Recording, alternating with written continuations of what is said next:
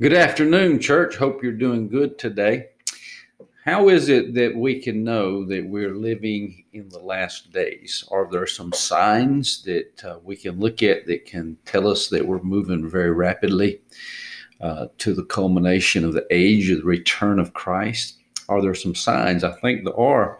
I think the scriptures uh, speak very clearly to this point in um, Second Thessalonians chapter 2 where it says, Now, brethren, concerning the coming of our Lord Jesus Christ and our gathering together to him, to ask you, and it says this think about this, not to soon be shaken in mind or troubled either by spirit or by, or by word or letter, as if from us, as though the day of Christ had come.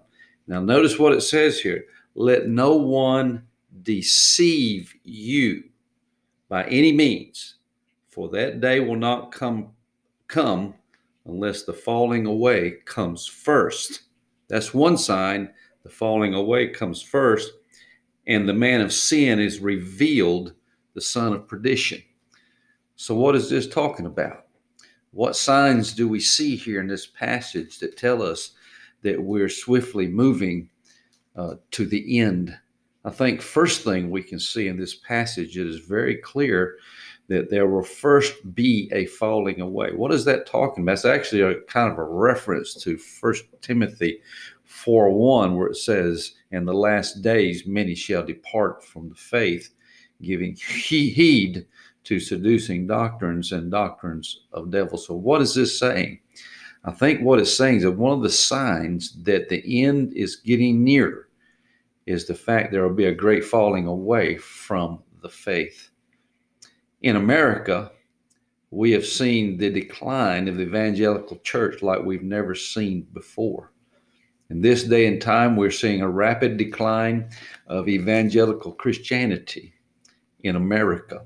We're seeing the decline of the church. Why are we seeing that? We've already seen the decline of evangelicalism in many other countries. And fact is, we're seeing the rise of evangelicalism in other countries. That's true. But as a whole, we're seeing a decline. We're seeing the great falling away. I think it's taking place now as I speak to you. More and more people are walking away from the faith, and that is a truth in the darkness that we can see. It is happening before our very eyes. People are going away from truth into error, into falsehood, into false deception in propaganda.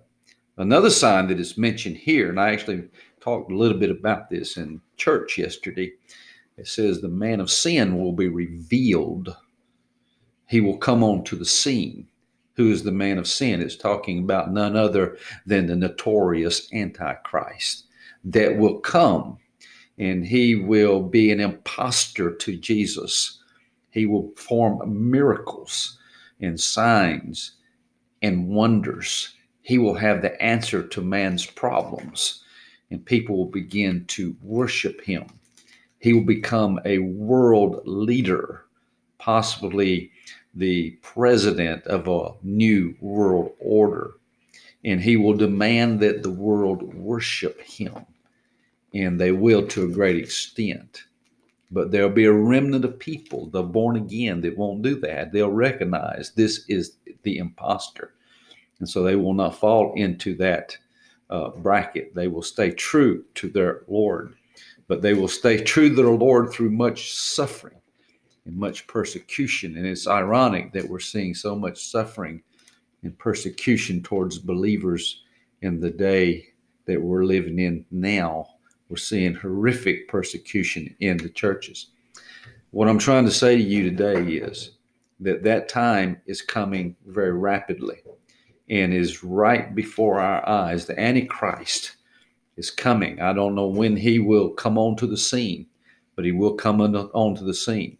I believe he will come as a great political leader and that he will command the people to follow him and they will follow him, not knowing that he is the great deceiver, empowered by Satan himself. In fact, many scholars believe that he will be Satan incarnate and he will go upon the earth and he will bring great deception and people will follow him. They will think he has the answers to all the problems.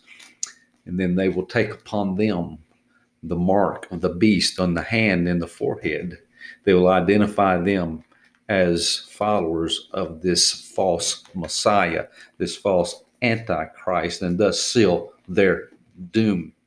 But then there will be a remnant of people that realize what's going on because they've been a student of this book and they see it happening before their eyes. And they will not take the mark. And they will be true to their God. They'll be faithful, yes, unto death. That will come about. It is coming about.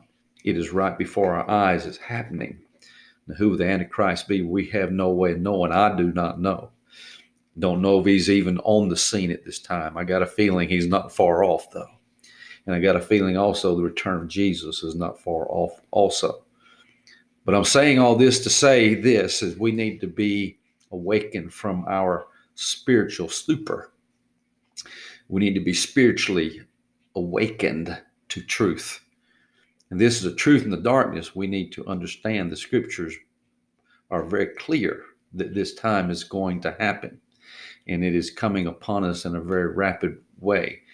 We need to prepare ourselves, believers. If you're a believer, you need to get ready because it this this that I'm talking about is on its way. And we need to get ourselves ready for that time because it is upon us and is coming very swiftly and quickly. We as God's people must stay the course, no matter how tough, no, how, no matter how um, um, much suffering we go through no how no matter how much we're criticized no matter how much people uh, uh, try to get us to turn away from from the faith we need to stay true to what we know and what we believe. It's time to dig deep in god's word. It's time uh, to march forward with the gospel of jesus christ and share the love of christ with those that don't know him and so many people do not know him the time is coming and swiftly coming upon us that we need to prepare ourselves for what is coming. And so I guess what I'm doing today in this podcast is giving fair warning to the believers. It's time to get ready.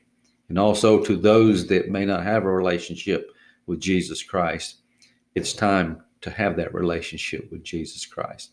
Hope you have a great week this week and that God blesses you in a tremendous way. And not only you, but blesses your family.